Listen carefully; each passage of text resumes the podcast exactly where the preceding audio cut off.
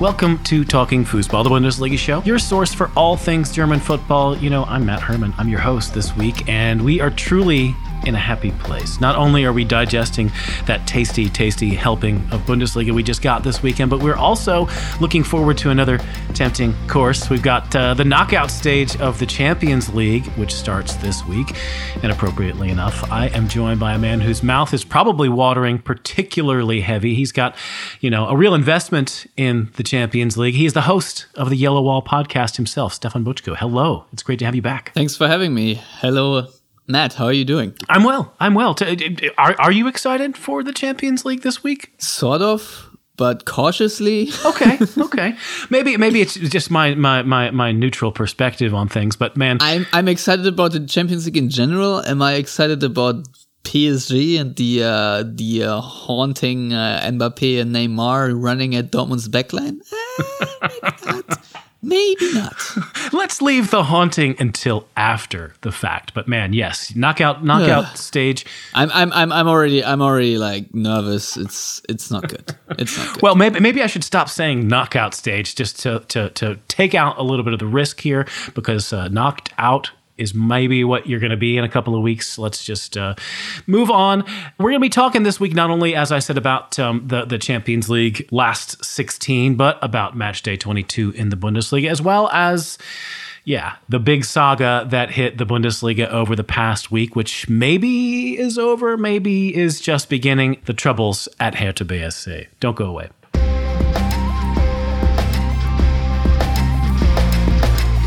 Okay, here comes part one of Talking Fußball. I'm your host, Matt Herman. I'm here with Stefan Buczko. We're going to be talking about the best of the match day that's just passed, as we do each week on this podcast. It was match day 22. And, you know, because it, it really does pertain to the, the, the fates of some of the big teams in the Bundesliga, we're going to talk about. Uh, Mainz against Schalke. Let's go. Woo! Yes, yes. so, well, you, you, wait for the second half of the podcast if you want to hear about that one. Pretty, pretty much the deep. third half if it were up to me. Ex- exactly. exactly. Well, it's it's so deep in the second half. It's it's going to feel like the third half. First things first. Before we talk about Champions League, let's talk about uh, Dortmund and their very large win on Friday night, at least briefly anyway. It, was a 4 0 result against a Frankfurt team that ought to put some wind in their sails ahead of that big European night. Uh, the goals were really spread around in this one. You had uh, Łukasz Piszczek, uh, Jadon Sancho, Erling Haaland, and Rafael Guerreiro all getting on the scoreboard. How how pleased were you by this result, considering the last week uh, going into this game with you know DFB Pokal elimination, a pretty pretty stinging loss, late loss to Leverkusen. This is a quality win. Yes, it is. I mean, the the problem for a Dortmund fans' perspective, you basically get a little bit more annoyed and frustrated after such a defensive performance that they can't pull it out of the back every week. And uh, I'm I'm also going to record the Yellow Wall pod later today. And the big question really will be, was Dortmund this good or was Frankfurt so bad? The, the thing is, Frankfurt did a couple of things that play in, into Dortmund's hands because they never really pressed them high. And Frankfurt um, had a couple of very um, good moments in the uh, in in central midfield where they could have basically played into transition or played forward, and it sort of just uh, um, yeah, couldn't up their own tempo and they couldn't find the runs of Chandler or Kostic or whatever. And Dortmund were just very passive, uh, in, in their formation and very, um, drawn back, I would say. Dortmund, if they become passive, usually they play in a 3-4-3 system, but, uh, that sort of is like a 5-4-1 almost. And that makes the, um, makes Dortmund a very wide defensive side, and it's very hard for uh, Frankfurt's main weapon, which is Kostic, to unfold. And uh, that way, Dortmund sort of stifled Frankfurt in, in many ways. And uh, yeah, Frankfurt just played a lot of stupid passes right into the spaces where Dortmund had a, had a lot of crowds. And uh, yeah, that way, it was a defensive performance for Dortmund, which I don't think we've seen in the better way. I think one of the big positives for Dortmund was Emre Can, who uh, had, I think he was leading the team in tackles with six and had three interceptions, which was the second most for Dortmund. Only Rafael Guerreiro had more. Mm-hmm. And uh, considering Can on, only played 64 minutes. It was very positive, um, and he was praised a lot by Lucien Favre after the game for his tackling and especially for his communication on the field. And I think this is uh, someone uh, that was lacking for Dortmund in, in midfield a lot. So um, he is a player that very quickly shows that a he has a lot of hustle and fight in him, but he's doing it very efficiently. Um, so he's not just a headless chicken running around like a lot of other Dortmund players, but he is uh, he just knows where to be, how to stop other players, and and, and to just suffocate fires before they really uh, spread around. And uh, it's it's good to see that in the absence of uh, Julian Brandt, Dortmund have a capable central midfielder who has different strengths. So it wasn't like a big attacking performance by Dortmund, but I also don't think it, it was needed. And given that they still won for nothing, yep, tells you um, that Dortmund don't necessarily have to um, uh, go out all guns blazing. And uh, I think what's what's more frightening uh, for Frankfurt is is how how pathetic their attacking output in the end was because um, I don't know if you know this, but Frankfurt had only one shot that was in the 26th minute by Chandler from 26 yards out. Yeah. And uh, the expected goal for that. Oh, I'm glad you're getting to this. 0.03 or 0.01, depending on, on with which uh, step provider you're checking in. And they had zero shots on goal. And uh, overall, Frankfurt only had five touches in Dortmund's penalty area. So, um, yeah, that was just um, for Dortmund, from a Dortmund's perspective, that was awesome because when do you ever limit a team to zero shots on goal? But uh, from a Frankfurt perspective, given that they have shellacked Bayern this season five to one, and given that um, that they beat Leipzig twice in a row not so long ago, um, that was very surprising to see, um, especially because um, the route against Augsburg was also on a Friday, so they had a whole week to prepare for this game. And uh, yeah, it was a very meager output. It's also funny that Adi Hütter was linked with the Dortmund job just before the game started. Basically, there were headlines popping up. Um, with that performance, I think uh, you sort of withdraw your resume. Yeah, I, I, I appreciate uh, your putting that into context. I also appreciate you bringing up the uh, the microscopic uh, expected goals total. that, that was that was a place I was definitely going to go if you hadn't. Um, briefly, I, I just want to I really want to pat you on the back right now uh, because you're one of the only people I know, uh, other than myself, of course, uh, that Emre Can's name is pronounced John and not Chan. Uh, if you live in Germany long enough, as I did, you will get the opportunity to learn how to pronounce uh, Turkish names. And you will learn that if there is a circumflex under the C, uh, you pronounce it like a ch, and if there isn't, you pronounce it like a j. Uh, so yeah, the or you name, listen to one interview where they literally ask him how it's pronounced. Exactly. And Norbert Dickel, the the stadium announcer, did that and then still continued to pronounce it wrong. So kudos to him well, for geez. that ignorance. But yeah, well, it's John. If if you want to if you want to give uh, Norbert Dickel kudos for ignorance, uh, he he would be swimming in a, in an ocean of of kudos, uh, and you know maybe maybe he'd drown that way. Maybe it'd be better for everyone. I I, I don't think that metaphor uh, is, is is getting anywhere. So let's just continue move on. You don't like the ocean of kudos? I don't know. If you're old no, enough and you're know. American, there there used to be a product called Kudos that was a brand of granola bars that were very much like uh, chocolate bars. They were very sweet and, and and and sort of rich. I don't think they make them anymore, but it's it's a really gross. Yeah, it's American chocolate. It's not a sustainable product. It's a gross thought. A, a sea of kudos. Lucien Favre. Uh, you know, we've we've sort of just mentioned the fact that he was a bit on the rocks after that bad week, and you know he's been on and off the rocks for a long time, especially after some pretty shaky defensive performances uh, in in some big games over the over the months. You know, he has been tinkering at the back, and and you know Emre Can is is probably going to uh, make a lot of things in the defense look a lot better as, as time goes forward. But he did do something a little different. I mean, he's he's worked with uh, back threes at times this season. Uh, at times, also gone back to back fours. But this particular version with a back three with Łukasz Piszczek in as a center back with Hakimi and Guerreiro as those uh, wing backs, and you know those guys as as quick and as as sort of you know proficient in the attack um, as they are, they can cover a lot of ground and bring you a lot of attacking force on the wings. I mean, do you think he might have hit upon something with this? That this could be you know a really good setup going forward. You mean the back three in general, or just particular setup? Uh, well, not only the back three in general. um, but also using um, Hakimi and Guerreiro as as wingbacks and trusting them to do a job as, as two way players, or is that just too too dangerous in some games? Well, yes, it definitely is. Um, Dortmund have been severely punished for that particular setup, but um, I still think it's their best option because um, Dortmund built a lot over their uh, wing backs.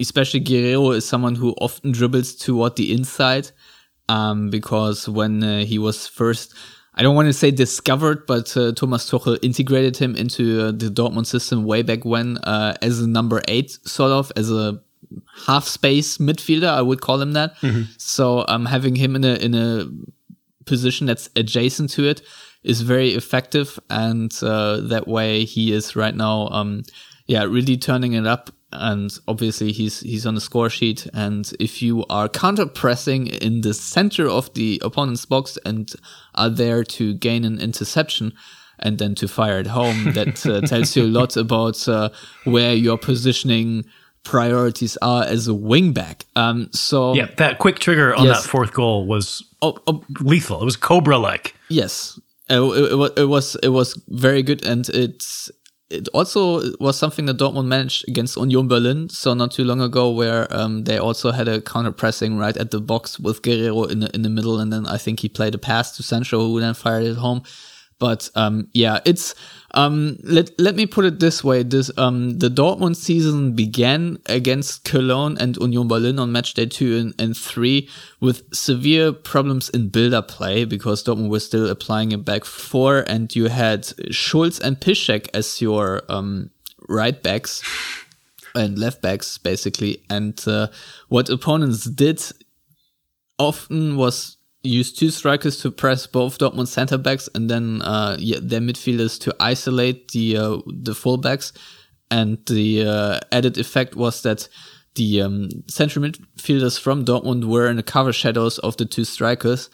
And Dortmund had zero idea how to play around that. And uh, it only really started to get better as when, like, it was revelatory almost when uh, Favre switched to a back three and that happened uh, coincidentally against your Hertha Berlin, mm-hmm. uh, a, a, game which uh, in the end was very messy for Dortmund. But um, the start was very good because um, if you have three um, players in your back three, um, the, the build-up play is just so different and uh, caters to Dortmund's strengths a lot. If you put on Zagadou, who had another stellar performance against Frankfurt, and um, he's just a center back who who's just as calm as a cucumber, and if you pressure him from the from the left, he'll just uh, pass you on the one side, and if you pressure him from the other side, he'll, he'll just pass you again. Um, th- there's just nothing. Uh, you know that that phases him if you just pressure him with one player, and that either opens up space for him because he can dribble forward, or uh, you have uh, an open Mats Hummels who then can wreak havoc. So um, Favre really managed to highlight a lot of Dortmund's strengths um, their defensive woes, however, aren't completely um, uh, yeah killed. Even against Frankfurt, there there was a moment where Guerreiro completely lost Chandler, and Chandler was wide open on the right side.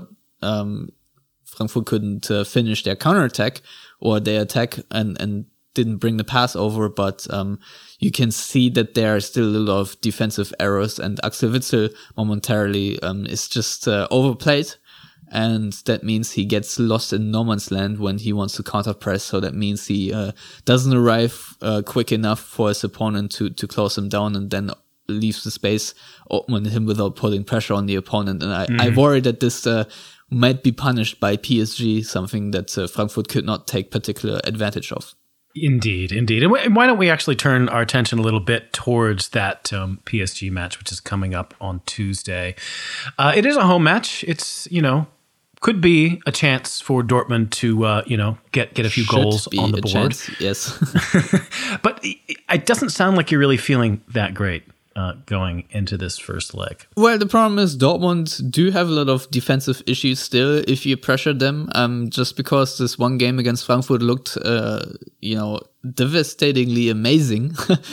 Um, that doesn't mean uh, P- PSG will be a similar match, um, especially because of uh, PSG's particular strength of having a lot of speed. Um, and we all know that neither Zagadou nor Hummels uh, are very f- fast, or actually they are fast. They just don't accelerate well, and that's sort of uh, what kills them.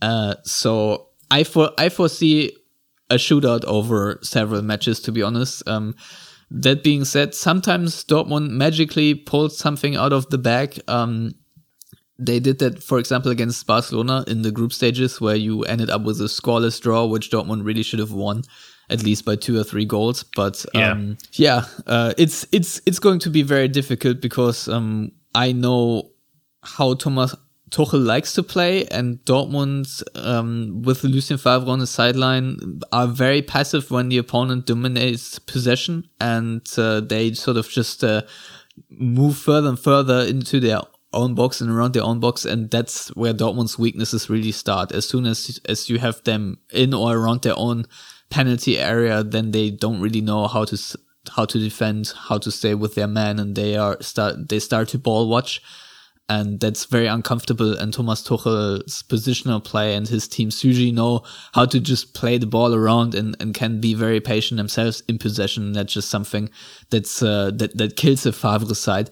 So um, you know, just looking at the game and the matchup on paper and the po- potential for uh, uh, Dortmund's weaknesses and and how PSG could. Uh, take advantage of it's basically the, the two two biggest weaknesses Dortmund being either hit on a transition or a, a very meticulous possession team which they don't face that that often but uh, when they do it's Bayern Munich usually um, and that doesn't often go so well so yeah my my my hopes aren't all that high for Dortmund in in this particular matchup I'm afraid mm-hmm.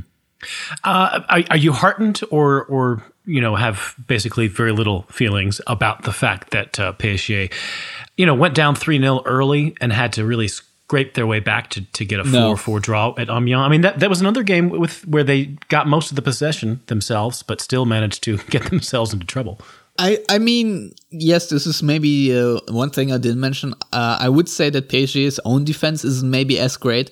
So obviously there are chances for Dortmund to score and maybe even win the game. But the problem is Dortmund needs a, a, a margin and uh, best a clean sheet or just concede one or, or yeah two by by the maximum. But uh, it, it, could be like a four to three or so in the end. And uh, yeah, so obviously there are a lot of chances for Dortmund to to win this game and to, to really hurt PSG um, because Dortmund of course have a lot of speed themselves. But what really hurts Dortmund right now is that they will be without Marco Reus and without Julian Brandt, and these are two key players. Especially Julian Brandt has been a difference maker for them in midfield. Um, you've seen it against Leverkusen. The entire match plan was designed to find Julian Brandt in in dangerous spaces, and then uh, he had to be subbed off at halftime, and uh, Dortmund's attacking plan w- just went out the, the window basically. So um, yeah, Dortmund can readjust with Emre Can uh, in in midfield. You have a bit more protection. I think that helps you a lot in the Champions League. But uh, that all being said, it's it's going to be very very difficult. Um, but I'm looking forward to see how mature Dortmund really is. So that's uh, that's a something that I always look forward to because over the years that has improved mightily and uh, sometimes can just surprise me in the Champions League because we don't always see it in the Bundesliga necessarily. Mm-hmm. Uh, you already brought up your old pal. Tommy Tuchel. you know, there's been a period of transition, of course, since he left, and it's been pretty bumpy. I mean, you you had you had the, the two Peters, Bosz and uh, Stöger. You've had uh, you know a good season and a half of of Lucien Favre. Um, at the moment, BVB are are firing at the attacking end and maybe getting a little bit less susceptible to you know defensive blackouts.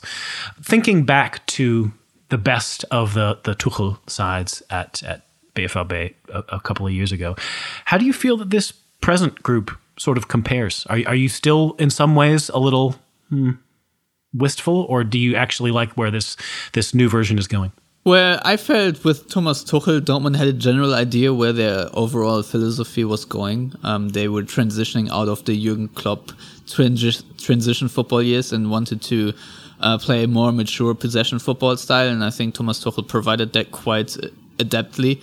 Um, right now, as you just mentioned, the, the transitions that Dortmund went through, I didn't really have a feeling that Dortmund uh, really had a plan, and uh, I feel that the uh, end of the road for Lucien Favre is inside, I would uh, not betting anything on him staying beyond this season. Um, and I, I'm not quite sure what the general um, approach is. Um, so in, in that regard, I'm, I'm wistful. But um, if you look at the squad itself that Dortmund have right now and the talent available, I would actually say that it's better whatever uh, than than whatever Thomas Tuchel had at his disposal. So it's a bit sad that Dortmund are uh, blowing it a little bit uh, on their defensive end because on paper they have a lot of good defenders. It's just collectively um, not very good. So that's um, something I think where where Dortmund fans will have a little remorse that uh, with this sort of team you're not further up in the table. Yep.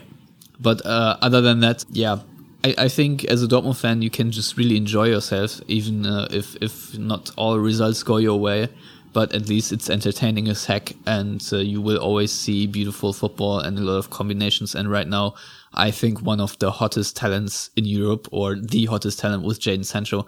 So that's a lot of fun as well and uh, I'm just enjoying every minute uh, of him being in the yellow shirt because we don't know how long that will go on. Yep, yep. I'm I'm I'm assuming uh, the the end of next season at the at the at the latest he'll be. I don't know. I, I can see him staying another season to be honest. Like I. Oh yeah, I, I think I he'll be there one more year after this year. I, I do. Yeah, but only one. All right.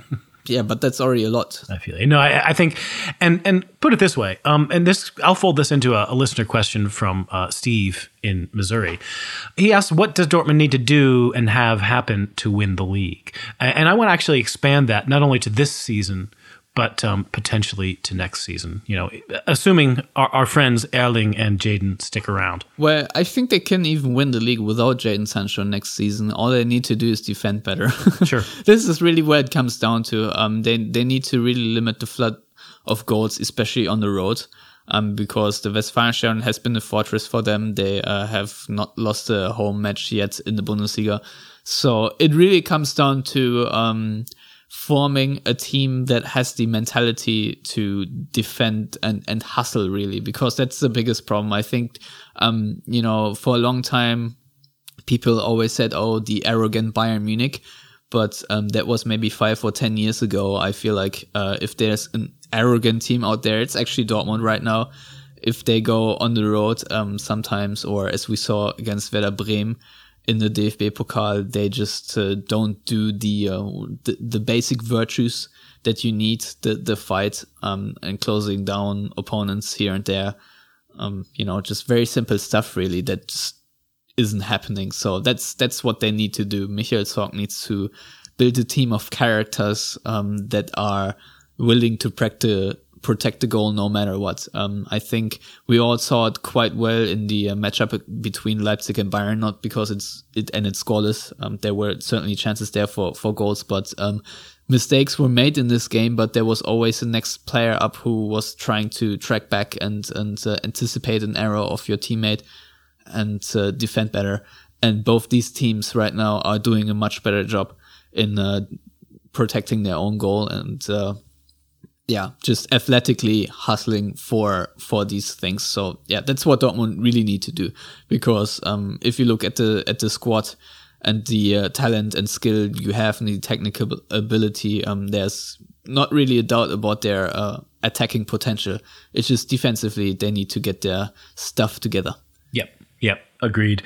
Let's leave uh, Dortmund behind, and you know we've we've given Dortmund quite a bit of time, but that, that's what I get for having the uh, the host of the Yellow Wall podcast on my podcast. I hope that was the plan. Otherwise, it, it, was totally the plan. It was absolutely the plan. I think most many more listeners are are, are interested in Dortmund's match against PSG than uh, you know Leipzig and their exploits in the Champions League. Although we will be you know looking at those in a moment, but before we do, I just want to give a quick quick glance at what's happening with Frankfurt. They are, of course, back in the Europa League knockout stages. They, you know, sailed through the, the group stage. They went to the, the, the semis of this competition last season.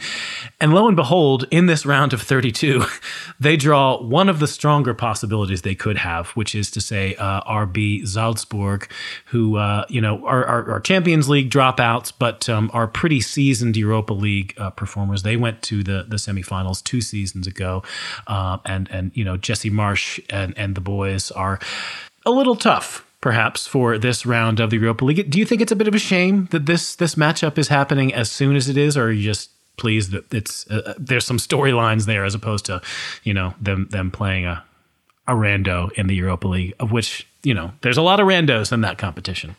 I mean, Frankfurt already expertly handled one Red Bull team, so um, and and and uh, Salzburg will be without Haaland, uh, so that's uh, that's the problem. And Salzburg just uh, lost the lead in the uh, Austrian Bundesliga. So um, I think greetings to the other Bundesliga podcast. Greetings. Um, they now they now have Lask as number one, so that's exciting for them to not always have this this one team running away with it. Um, yeah, I don't I don't know. Um, to truth be told, Eintracht Frankfurt have been my happy place when it comes to European matches where I'm not emotionally invested in, but just want to enjoy myself and just a feel good story because Eintracht Frankfurt in general have done a lot of things right in the last years um, on the pitch and off the pitch. Taking a stand against the AfD in Germany, for example, against that uh, right wing party, um, for example, has been very positive for me. It's uh, something that is absolutely crucial for society at large. And we see it in, in America right now, where we both reside, what can happen to a country when a far right party takes over and, and takes a hold of a country. It gets very divided. So, um, it's important that clubs like Frankfurt that have, that are very rooted in, in German society or, or Dortmund also do that quite amazingly, um, that they take stance uh, against these kind of tendencies so um, yeah, I'm I'm all for that, and so I'm happy to watch Frankfurt in the EuroLeague. And uh, I wouldn't make too much out of that for a loss against Dortmund. I feel like there was sort of a sort of a yeah outlier for them, and uh, I think they have very good chances to go through against Salzburg. Yep. Okay. Well, I, I, certainly wish that for them. They their their their run to the semis. I mean, they've got an Austrian coach. Adi Hütter should should know Salzburg, right? Exactly. He's he's coached them before. You know, he, he knows the playbook. He's he's looked he's thumbed through the that, he, that book. He he wrote the damn bill. oh, I don't know. I, I, think there might be some dispute over over who who wrote what in that uh, that particular slam book. Pro- probably. That side, side note, um, as a Dortmund uh, supporter, fan, whatever, or observer, I, I would like Jesse Marsch actually as a, a successor of uh, Lucien Favre because I like his brand of football and I could see that uh, very much established at Dortmund. Come on, pal. There's another team that's going to be shopping for a coach this summer. Okay, just don't get ahead of yourself. Let him put in two or three seasons at Hertha first. Okay. Uh, all right. all right. Uh, let, us move on to the other side of the RB axis in in uh, Central Europe. That is uh, Rasenballsport Leipzig. Uh, they are also in Champions League action on Wednesday. They're traveling to uh, Tottenham Hotspur in their first leg of the last 16. Uh, but this uh, this weekend they had you know, a task quote unquote task uh, to take on to the team that's probably in the worst form in the league in in the Bundesliga. That's Werder Bremen. Uh, yeah, they did that with aplomb. oh my God, no! And that what a shocking result that was. Yeah, but Leipzig got the job done. It was a three 0 win. It was really never in doubt that it was going to go any other way. You know, you mentioned that uh, zero point zero three uh, expected goals and how shameful that was from uh, Frankfurt. Um, you know, Werder Bremen's was 10 times as good. 0.3. It was uh, 0.3 xG, which uh, still still doesn't get you anywhere near a goal. Well, actually, um, it does. if you have just one shot of a 0.3 value, you actually tend to score. So, um, yeah. but the problem is Werder Bremen had eight shots. Um, I'm not a mathematician, but uh, that doesn't bode too well. And uh, Unlike Frankfurt, Werder Bremen actually had one shot on target, so good for them, I guess. yeah, yeah. It was not enough. Um, before we start talking mostly about Leipzig, let's briefly uh, get to a listener question from Thomas Klebo in Norway, uh, who simply asks Is Florian Kohfeldt still the right man for Werder? Uh, he, he likes that the club still have faith in him, but they look headed for the Zweite Bundesliga. It is a difficult question, I, to be honest.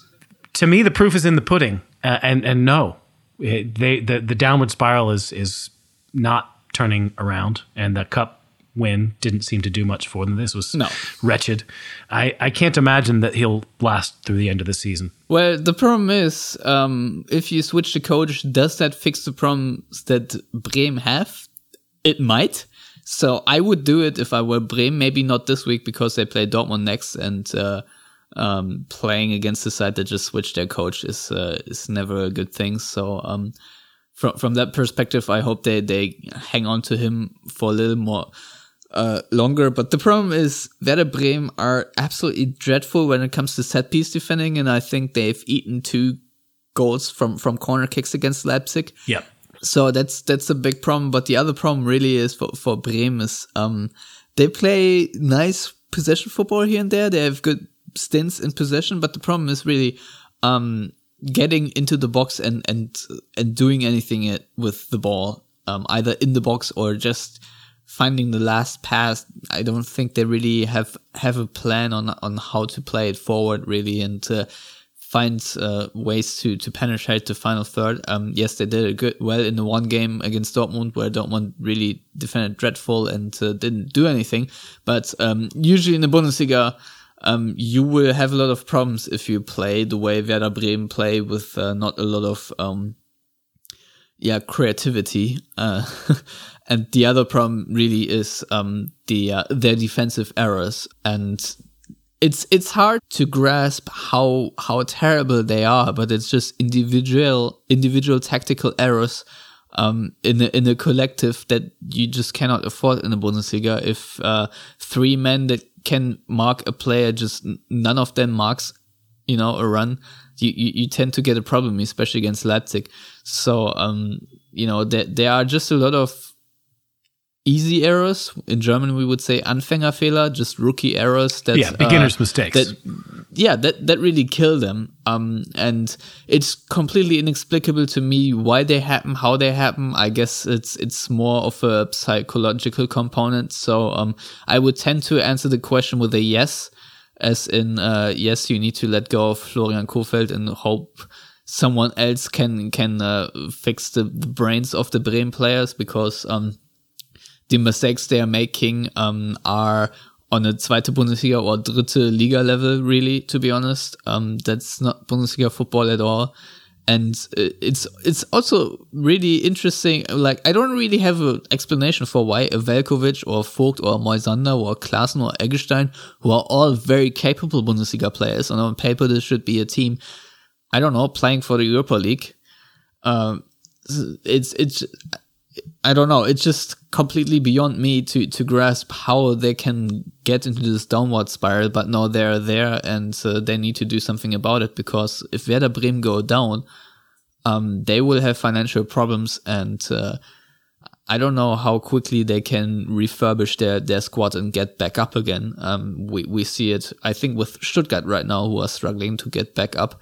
Um, so yeah, it's it, it can be very difficult. So I'm really hoping for Werder Bremen's sake that they are not uh, following Haas Faust uh, way down to the second division. Well, they, they always want to go one better than than HSV. So you know, if if they go down, uh, maybe they'll stay down longer just to just to just to beat HSV at their own game. But I mean, there, there there also has been another question. Maybe you have it in front of you. I don't know who asked it, but I've seen it. Whether there's any hope for the uh, bottom three right now, and uh, the, the the problem is that Cologne and Mainz have a very solid foundation. Not everything is perfect for them, but they both have 22 and 23 points, and Düsseldorf, Bremen, and Paderborn are on 17 and 16 respectively. So in theory, it is possible, but um, it's going to be very difficult because Mainz just like a little squirrel, just get their points here and there, and uh, Bremen would need to go on a on a uh, run of sorts, maybe win two, three games. And right now, I just don't see it. Um, that turnaround can always come, but um, I think it's it's going to be quite difficult for Bremen because the, the problems they have are so foundational um, that you can't just uh, fix them on on a on a short run. Um, it, it just tends to get worse and not better at, at this point of the season, to be honest. Yeah, I agree. I, I kind of feel, and this is, you know, as you say, keying on uh, our listener question from Andrew Varenkamp in uh, Indiana. I think that bottom three is probably the bottom three that we're going to stick with for the rest of the season. You really have to hope to finish on 16th place and then win the relegation battle against Mm-hmm. whoever will come up from the second division. Because I know Mainz is a team that can always completely drop off and lose their heads, but um, I don't know. They they see they, they seem to get points here and there. I mean, they just got a point against Schalke, so there's that. Yeah, and there's, you know, not only is there a five point gap developing between 16th and 15th, but there's almost a 10 goal difference gap. I mean, you, you look at those bottom three sides and they're all 20 or more um, in, in negative territory of goal difference. And I think that that's a little bit telling in that, um, you know, Dusseldorf, they're, just terrible at both ends. Pader- Paderborn are, are, are, you know, they can score, but they can't keep goals out. And Bremen are, are almost as bad as, as, as Dusseldorf in terms of, you know, low goal scoring and, you know, higher uh, goals let in. So I, I'm afraid that that's the way it's going to stay. I'm afraid we're going to be completely wrong as always, but uh, Hey, why not? You know, it, I mean, I personally, I'm always rooting for Werder Bremen because they're also a very uh, sympathetic club that I just like to have in the Bundesliga, and it would Yep. be a shame to see them go down. No doubt. because I already, I, I'm already very sad about HSV not keeping that that uh, forever Bundesliga record. To be honest, and th- they're obviously a team HSV that absolutely needs to be in the Bundesliga and uh, should be maybe the number two in Germany if we go by uh, potential of club and uh, city size. So it's just absolutely mesmerizing how many bad decisions in a row and what kind of epic streak you need to go to ruin this club. So yeah, I hope they get back up at some point. But the uh, whole storyline of oh they just need to go down and everything will fix itself, well that hasn't really happened, has it? Yeah. Let- Let's get back to uh, RB Leipzig, who, you know, eh, there's not a lot of meat on the bone from this game in that it was, you know, a very good team beating a very bad team badly. The other half of Andrew Varenkamp's question was uh, referring to uh, RB's um, whether they have enough in the tank to take the league uh, or whether this, you know, is going to be another season where, where everybody fades and, and Bayern just sort of stroll to the title in the end. Um, want to adjust that quickly before we talk about their chances against Spurs in, in the Champions League? Yeah, well, the the problem is I'm not a team doctor, so I'm not entirely sure about the fitness levels. But uh, from the outside, all I can say is this: Leipzig have a very deep squad and they can rotate a lot. And Julian Nagelsmann so far has shown that he's capable of doing exactly that. So chances are it's going to be Bayern who run out of steam because they have a very thin squad. And right now, if you look closely, you can see that Bayern play one good half and then they fade away. Um, against Cologne, they were lucky that they scored three in the first 12 minutes. But if you've seen the last, what was it, 20 minutes? Um, uh, all you saw on Twitter was people praising Manuel Neuer. And, uh, you know, against, against Leipzig, uh, in that particular game, they could have easily, um, uh, lost this one too very late in the state at the stage and in the DFB Pokal against Hoffenheim. I think it was a comfortable three nothing or three one lead, and uh, in the end it was a four three win. But Hoffenheim came came really really close to coming back into this one, and uh, the likes of Müller and Lewandowski were already off the pitch, and uh, had Hoffenheim gotten like uh, I think converted their last chance and would have been four four with overtime.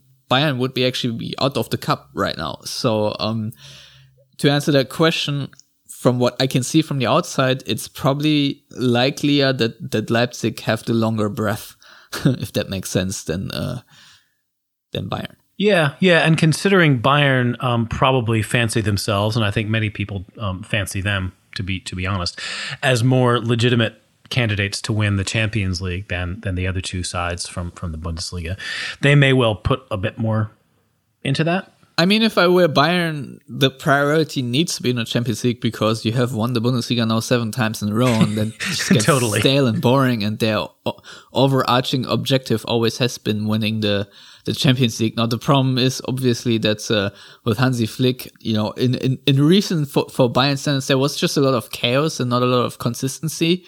uh, in, in in key positions. So um, that sort of took the focus away a little bit from the uh, mission Champions League win. I feel like because you really need to have your entire club in that sweet spot to go that far. Um, but uh, who knows? May- maybe they, they can hack it. But um, you know, there are other strong sides in, in that Champions League right now still. Um, that that will make that endeavor very difficult because I do think that Bayern produce too many individual errors to to um, really uh, have a crack at the Champions League level. Um, I just really do. Benjamin Pavard, so um, there are just a couple of passes wayward um, that will get punished in the Champions League at the highest level and Bayern can't cut that out. So um, if I were a Bayern fan, my hopes for the Henkelpott wouldn't be too high. Yep, that's uh, that's more or less an answer for you, Anubhav uh, Bansal in India. Uh, I would probably uh, tend to agree, uh, especially also as you mentioned the thin squad issue. I mean, Bayern are almost always, um, you know, one or two key injuries away from having. Uh, they, they are always from one twisted Lewandowski an- ankle away from from the entire season being over. Practically. Indeed. So you always need to keep this in the back of your mind. Luckily, he's an absolute machine, and nothing can even even besmirch his uh, pristine body. It appears, but uh, you never know. He is not getting younger, and uh, you know there could be a torn Achilles from one day to the next or something like that, and uh, you know the entire Champions League ambition is is down the drain, and then I don't know if they can salvage anything in the Bundesliga, but uh, it's all hanging in there by a thread. Okay. Um, before we get you know completely off of of, of the RB Leipzig tack, I mean we we're, we're still tangentially there talking about the title race, talking about Bayern's UCL chances, but you know right. it's it's just the way it goes. They have uh, a trip to London to face uh, Tottenham Hotspur in that first leg. Um, how do you like their chances? I mean, Spurs Spurs have been pretty pretty meh for a lot of parts of this season, but they obviously also have a a real Champions League veteran uh, coaching them at this point in, in Jose Mourinho. Is this um does this make the tie a little juicier than than it looked maybe when uh, when the the, the the the balls were pulled out of the hat? I guess, uh, but to be honest, the thing is, RB Leipzig have Julian Nagelsmann on the sideline. And right now, I have much more confidence in his in-game coaching, even on a Champions League level, than even the uh, veteran and I think three times winner Jose Mourinho. Because um, you know, time just moves on, and there's a new, more modern coach on on the block. And right now, Julian Nagelsmann is getting a lot of things right. Um, to be honest, especially uh, when it comes to tactical switches within a game.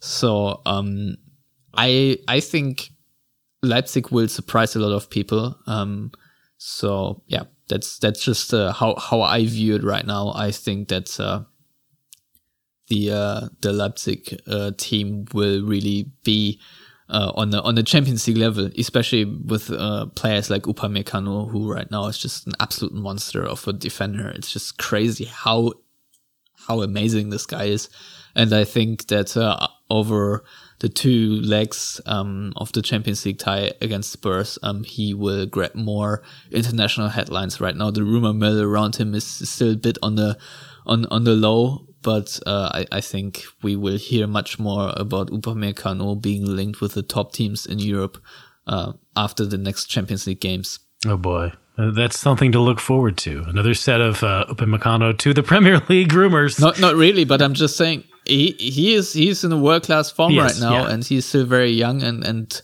we all know that he will uh, be one of the best defenders in the next five years or so.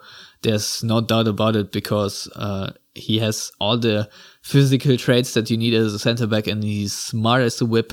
His footballing intelligence is just so great how he anticipates it, and he just runs everyone into the ground and uh, forcing him into an error does happen as it does with every center back, but you really need to pull a very good trick out of your bag, like uh, Julian Brandt did, for example, when he scored on, on Leipzig. Um, so you need to really have something special to, to master Upamecano. And, uh, I, I feel like Tottenham right now rely a lot on pace of Heung-min Son. And, uh, that's exactly what you can't rely on against Leipzig. You will need a little bit more. So uh, yeah, I don't know. I, I think Leipzig will have good chances to go through, uh, better chances than Dortmund have against PSG. Let's put it this way. Yep, I totally agree. I, I when when when uh, that tie was set up, I thought that uh, Leipzig would be in some ways that the happiest of the three uh, German sides in terms of the matchup, uh, and I still feel really confident about them. I don't know how they're going to react to maybe the atmosphere of an away knockout tie. They'll be fine. First leg that that but I, I, I don't have much. I don't have much uh, on the on the no side of the ledger. They just they just went to Munich and went toe to toe with Bayern on a very high level. So I, I I would assume that on the Champions League they can pull it off too.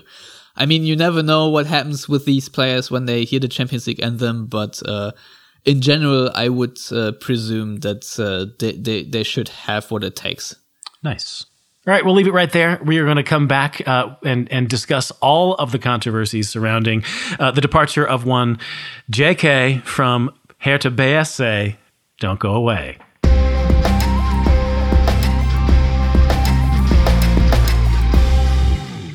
All right, welcome back. Now it's uh, my turn to host because it's Hertha BSC out there and they're in a deep doo doo right now. And I personally have no idea because I have not been following it as closely as I may have should because uh, I've heard there was a lot of popcorn to consume during the uh, debacle crisis, whatever you want to call it, surrounding Jürgen Klinsmann's surprise exit. I think in Philadelphia, or uh, in general, you call it the Irish exit if you just uh, leave a party out of the door without out of the back door without anyone realizing, and that's sort of what uh, Jürgen Klinsmann did. He surprised everyone from one day to another. He was just gone, and only one person knew, which was the investor, but not the other people. So, um, Matt, I think we haven't really discussed this on Talking Fußball yet. So, and, and since I've only observed it from the distance that information was basically foisted on me and I didn't really seek it out, um, I don't really know what happened. So I think this is a very good opportunity for you to a explain what happened and b maybe rant a little because i feel that's that, that could be a very emotional subject i feel like a couple of feelings were hurt in in that particular uh, kerfuffle Sure, sure. Yeah, I, I, was definitely seeking out all sources of information to uh, figure out exactly what happened.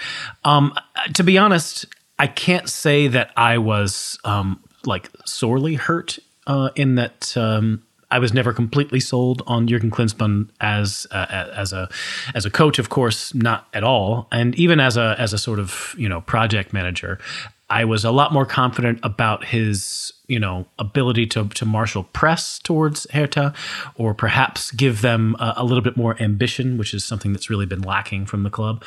But yeah, I was definitely blindsided by this, waking up um, on on on Tuesday morning last week and reading that Klinsmann had just thrown in the towel and had done it via a, a Facebook post, basically.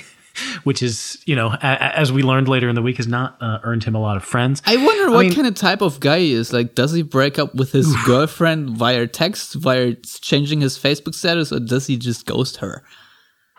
Yeah, I mean, this is one of those things where it's like, you know, what is the maximum number of dates uh, or, or games and, at which it's still, you know, allowable to break up via text? Zero is the correct answer. it's true. It's totally true. And and I think, it, you know, hopefully Jurgen Klinsmann has learned that lesson, although he doesn't seem like the lesson learning type. Um, this really just seemed to be a hissy fit and and this is kind of how I view what happened. Um, Jurgen Klinsmann, obviously, he's sort of football man about town slash man about the globe. He's got a lot of friends. He makes it his business to sort of, um, you know, know a lot of people. And for whatever reason, he hooked up with um, Lars Windhorst. Uh, I don't know exactly how these two guys got together. If it was one guy reaching out to the other, or um, just they met under under what circumstances, I'm not sure. But it seems to me that Klinsmann viewed Lars Windhorst as like his ticket to to a big a big deal, and like I don't blame him for that because I do feel that you know Hertha is a sleeping giant, just like there's lots of sleeping giants in in Germany. We've talked about a couple already on the podcast. You know, Stuttgart, Hamburg. I mean, Klinsmann thought he could bring the poker flute. There you go. There you go. He basically saw this guy who had a bunch of money, who was ready to put it into Hertha, and was like, "Oh wow, this this is actually the most exciting football project in Europe." And and from that perspective, Sorry. no, seriously, from that perspective, there's nobody out there who is trying to pour money into a club and change it as radically as quickly as this one. And you know, maybe you find that ridiculous, but you can also find it exciting. But what I really think happened is that Klinsmann thought that Lars Windhorst was basically just going to give him a blank check. That he was going to spend as much money as Klinsmann asked for. He was going to give as much power to Klinsmann as Klinsmann asked. And that the existing power structure of Hertha, which is to say Michael Preetz, the sporting director, and Werner Gegenbauer, the chairman, were going to be completely marginalized. And, and you know, Klinsmann was going to run roughshod over these people. You know, on one side of things, that doesn't sound all that unattractive in that Hertha has basically been puttering along at a pretty uninspiring level for a lot of years. And pretty much all of those years under under Michael Preetz, things have been pretty pretty meh. You know, sometimes they've gone down, sometimes they've stayed up. They have very rarely caused anybody any real excitement, other than me, of course. But, you know, looking at a guy like Klinsmann coming in and bringing a lot of attention to the club and you know trying to attract big name players it probably seemed to him like oh well they're so lucky to have me. Of course they're just going to sign me up for a new contract and give me a bunch of money. And it sounds like over the months that um, you know Windhorst and Klinsmann and Preetz and Gegenbauer all worked together a very very different um, different sense of who was in charge of what and who was actually responsible and, and knew what they were doing began to coalesce and you know when Michael Preetz and Werner Gegenbauer told Klinsmann, no, we don't want to give you a new contract and keep you on after the summer and make you in charge of everything. I think Klinsmann probably thought he could just go to Windhorst and say, what are they doing? They're not giving me what I want. And that didn't work. That didn't really um, that didn't really wash. and so Klinsmann just quit. He took his ball and went home. And it's really jarring to think that a person who operates in that particular way was ever as close as he was to having a lot of power over Hertha.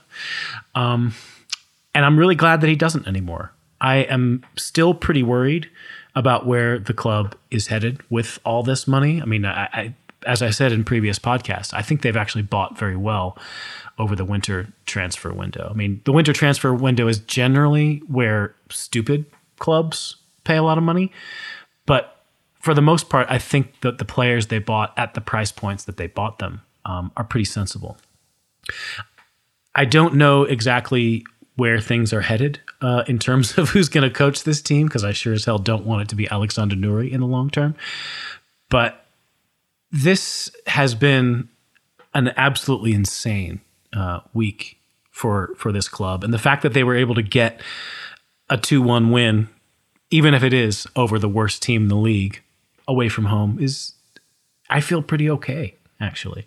Yeah, so so would I. Uh, you know, coming out of this week with a win is, uh, I, I guess, something uh, you can hang on. But um, really, the, the, the question for me is um, how Klinsmann thought it was going to be a good idea to just announce it in a Facebook post and end it with how how he euer Jürgen, like yours Jürgen, which uh, yeah, I, I don't know. I just thought it was very very weird. Um, what I uh, then only know what happened, but not the contents of it, was um, a there was a Facebook Live video, like a Q and A video from Klinsmann in his I don't know office or living room or so, and uh, then there was a press conference with uh, Windhorst and uh, other people from Hertha to basically respond or just to I don't know have a general uh, assessment to what the pl- public what is actually going on and what's transpired from their side. So um,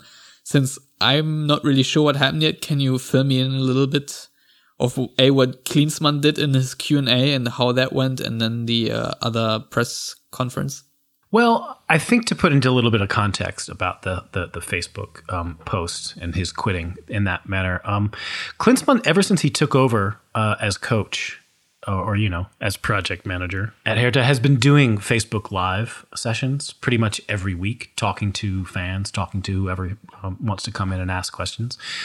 So I feel like this Facebook connection thing seems to be something that Klinsmann views as his like direct line.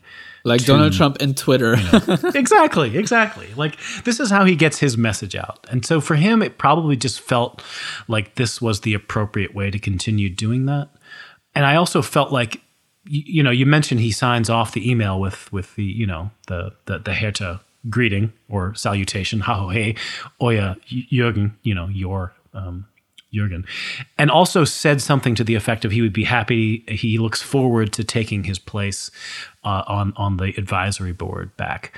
And for some reason, it just strikes me as though it he didn't realize what a dumb and crazy thing this was to basically quit this job via Facebook, and that he would be able to then you know, resume his job in management at this club, which, you know, in the Facebook live session that happened after the Facebook post, wow, we're really splitting hairs now.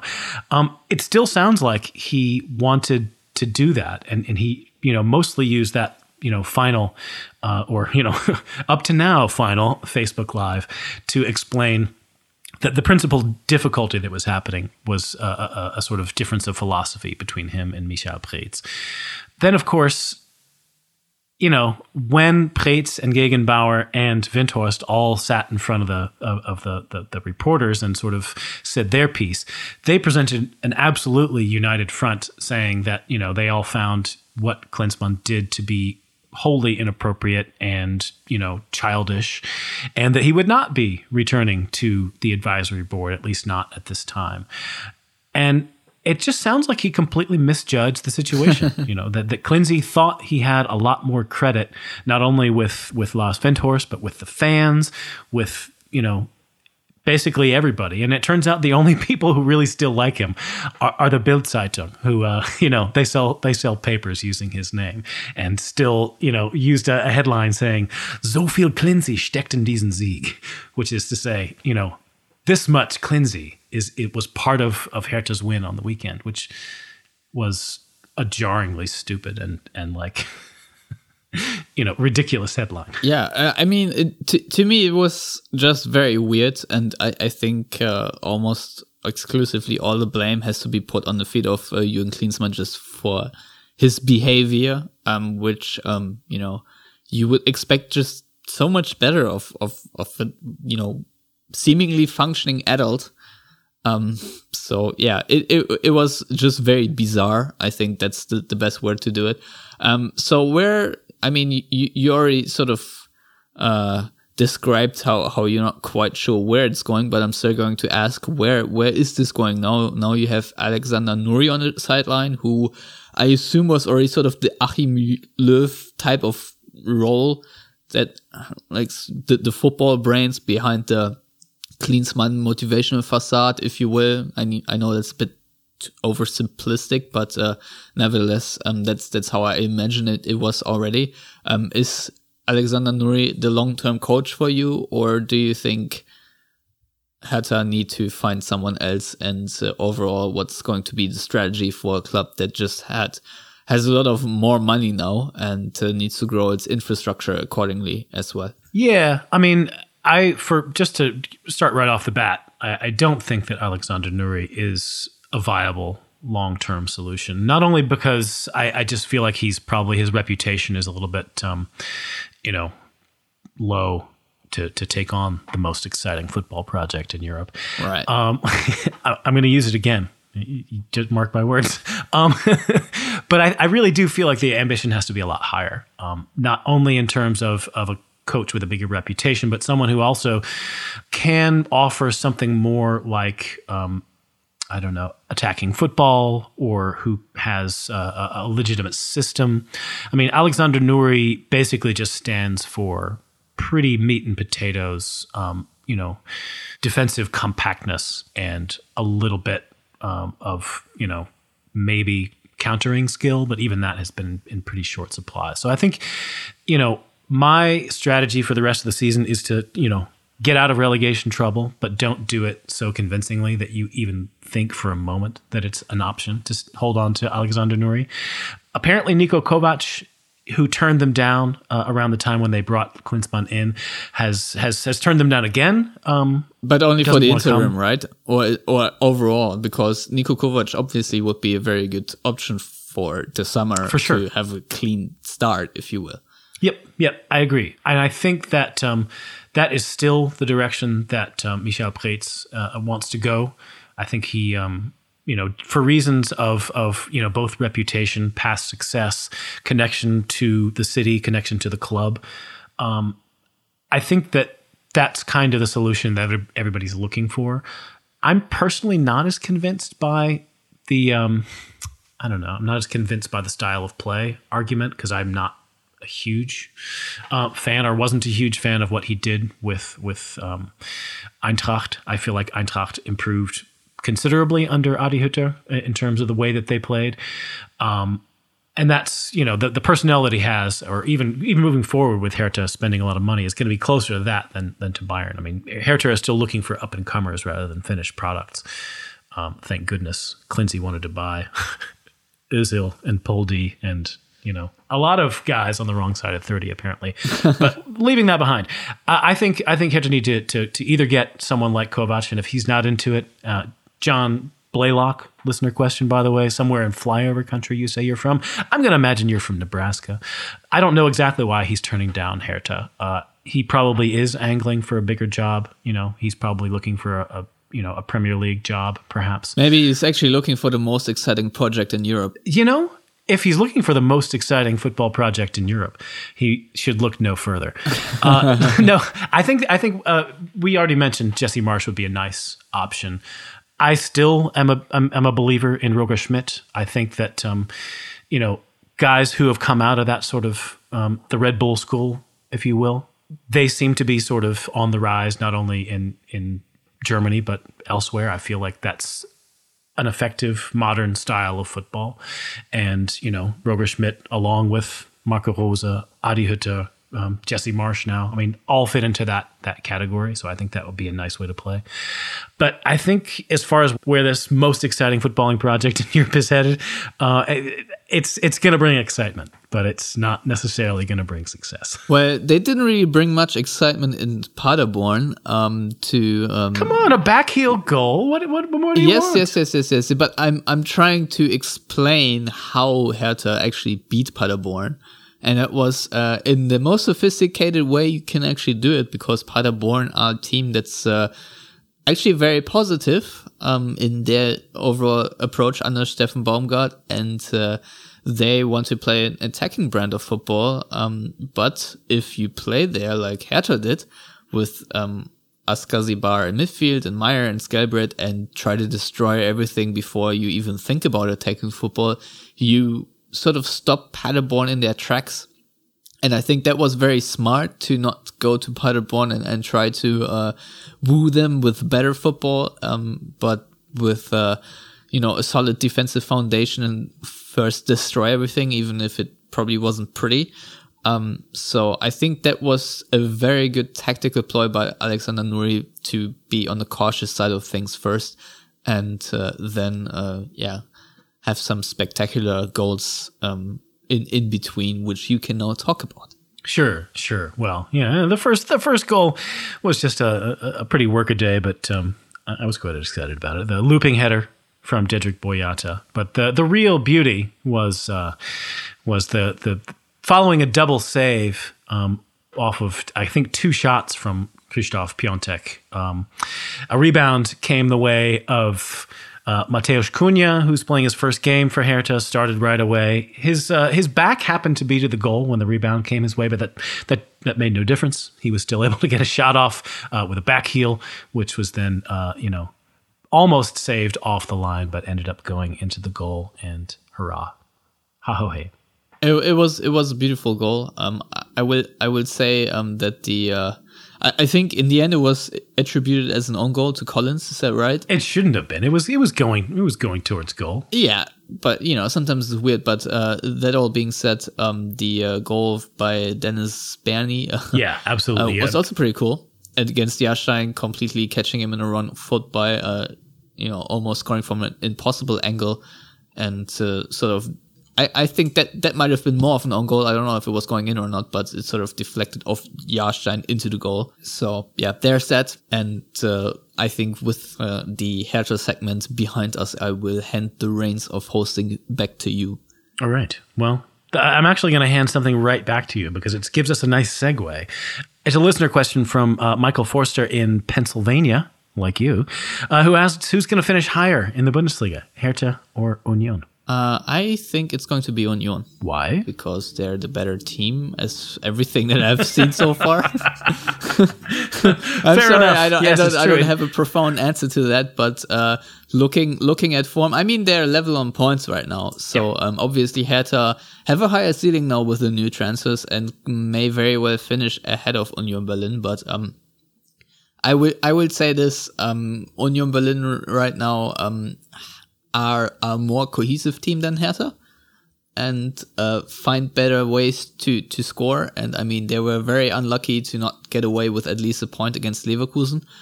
Um, so I think I think that was actually the, the best game of the match day. We haven't even talked about it yet. Yep. Um, but uh, yes, that was that was a lot of fun. Again with Leverkusen's involvement, and then uh, um, a, very similar goal to concede at the very end. I think it was Bellarabi scoring from a similar angle as the uh, Paderborn's player scored um, that that winner. But uh, yeah, so Un- Union Berlin have a lot of things going for them. Um, they're obviously not the best team in the league, and Hertha could realistically finish above them. But uh, I just think the run that Union Berlin are on um, is is quite good and solid, and uh, I think there there will be more points ahead for them as well. Yeah, yeah, and I, I'm actually really pleased, um, e- even though I completely, wholly, totally disagree with you Right. on, on, on the way that you answered that question. Uh, that this is going to put even more weight on top of the uh, the next uh, iteration of the Berliner Stadt Derby. I'm looking Uh, I forward think to that. Oh yeah, yeah. It's I mean, considering what uh, what a what an eventful time we all had for the last one. um, eventful, uh, yes.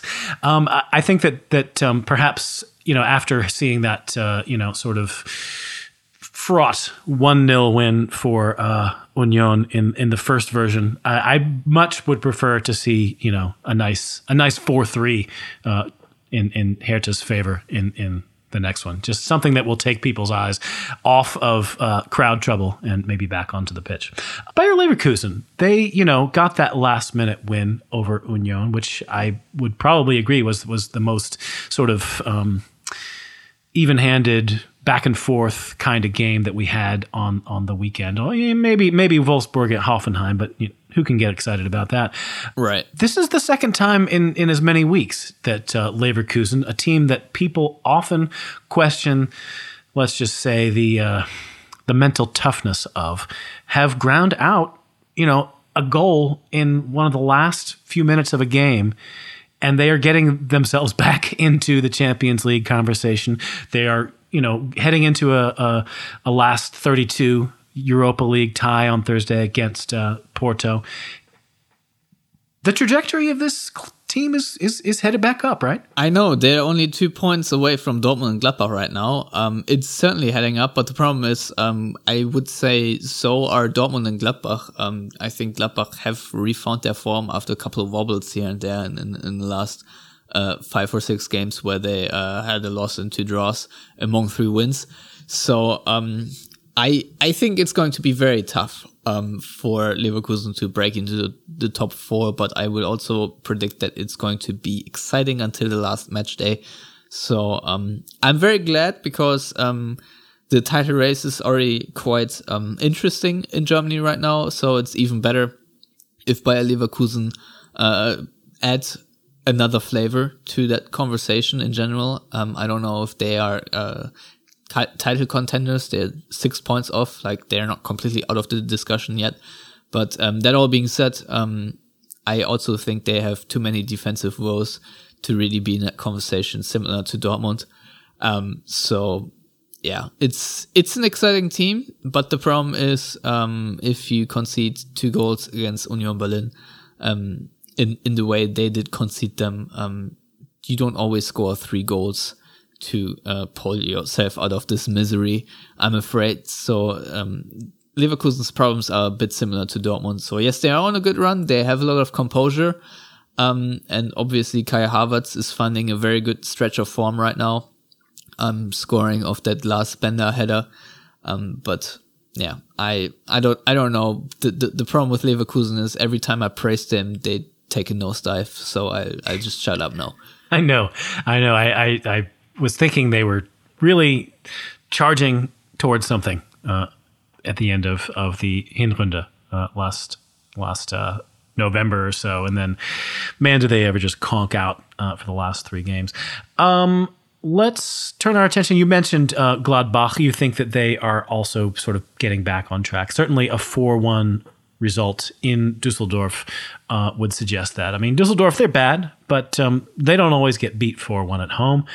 Did you make much of, of this game? I mean, you had some some, some pretty great goals in this as well. Yeah, that's uh, the big strength of Gladbach. Um, they really should have beaten Leipzig in that one game um, before the red card. And uh, the the problem is, um, it's really uh, hard to defend against Gladbach when they play uh, with such composure in, in the final third that their attacks and their final pass is just uh, such a killer pass. Um, the, the, the pass before the pass basically um, always unlocks the defense, and then they have the gall and audacity to just lay it off again for uh, an even easier tap in.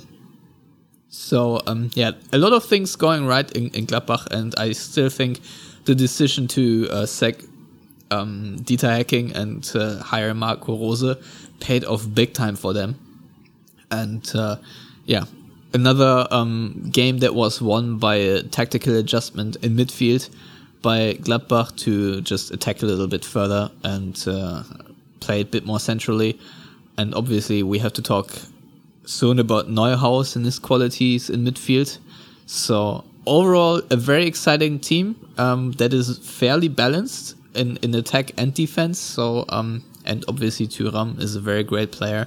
So I feel like something is growing in Gladbach right now, and their upward trajectory is certainly measurable and capable and good for the Bundesliga to have more teams that can play on such a level with uh, consistency because you see them having beautiful thought out plays and combinations up front and finishing them uh, on a consistent basis and uh, that tells you that the spacing, the positioning, and the runs, the automatism in this team are working and uh, are here to stay.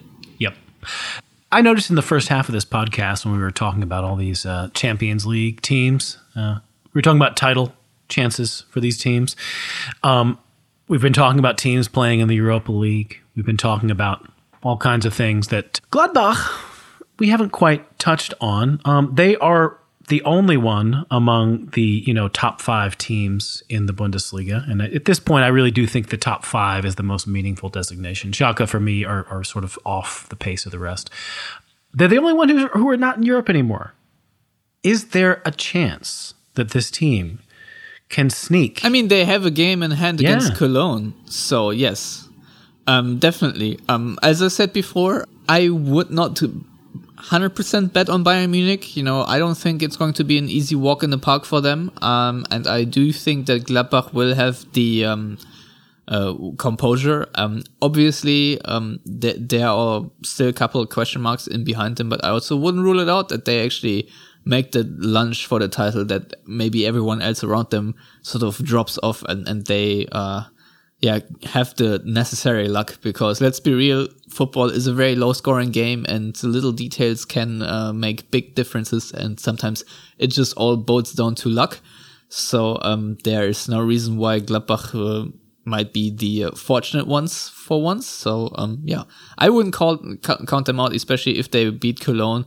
Um, in theory, then they would uh, have uh, 55 points and would uh, uh 45 points and would be equal to Leipzig and one point of Bayern.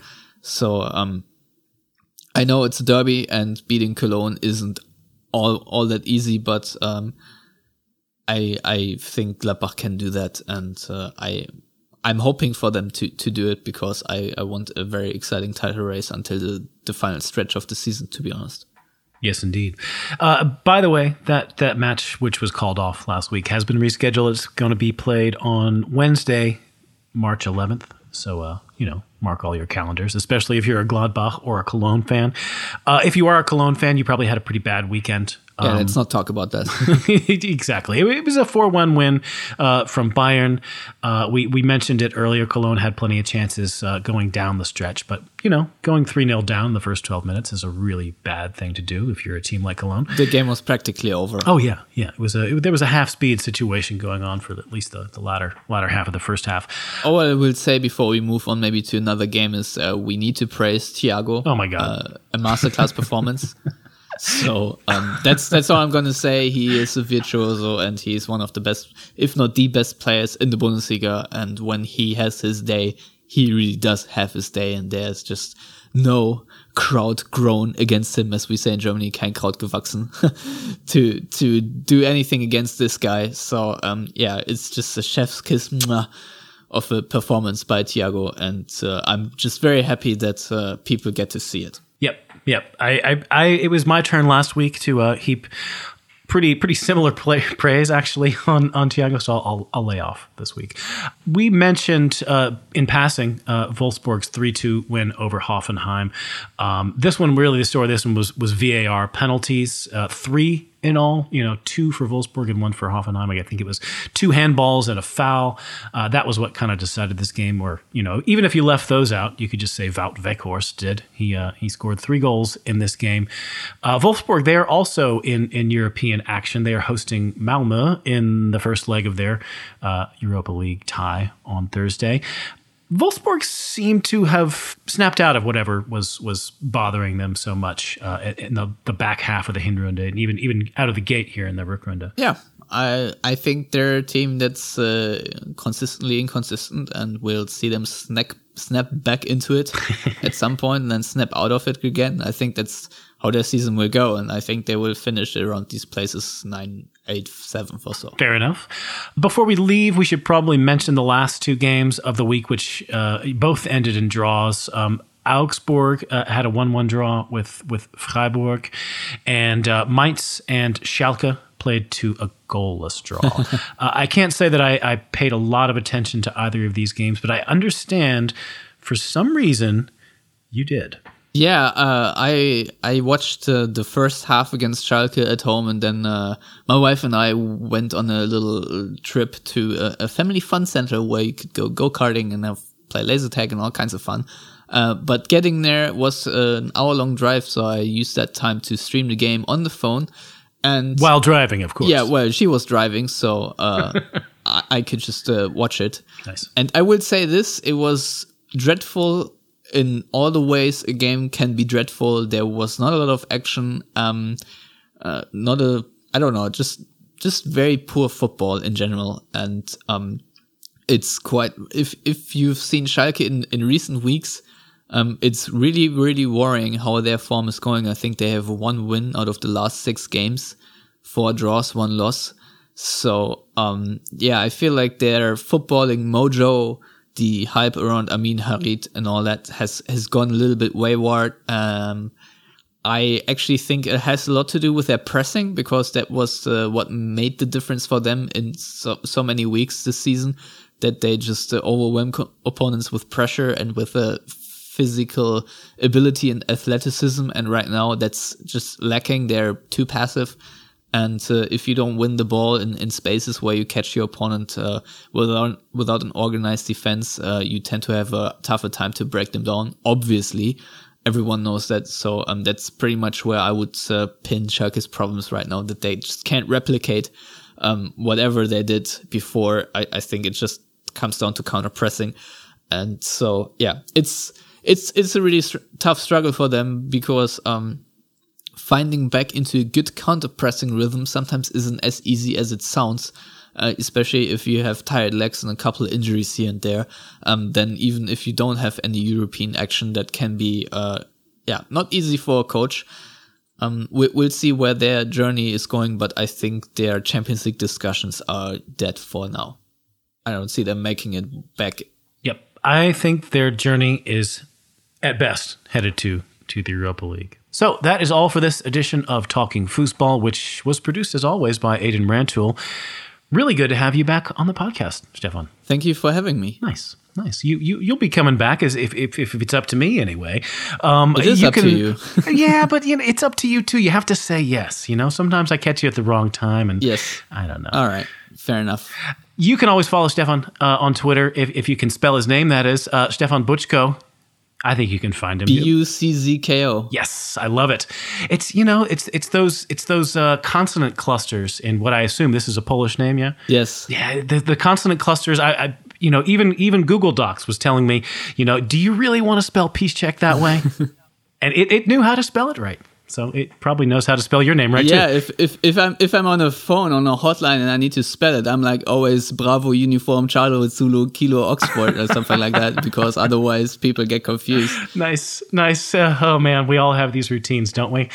One R, two N's. That's me. Uh, if you want to contact me, I'm Mr. Matt Hermann with one R and two N's uh, on Twitter. Please do subscribe to this podcast wherever you get your podcasts. Leave us a rating; it is a very big help. Tell your friends if you think that they would be interested in a little Bundesliga football in their ears. Uh, Talking Football Fantasy with JT and Flo. They'll be back in action later in the week to get you ready for match day 23. Bis zum nächsten Mal, y'all.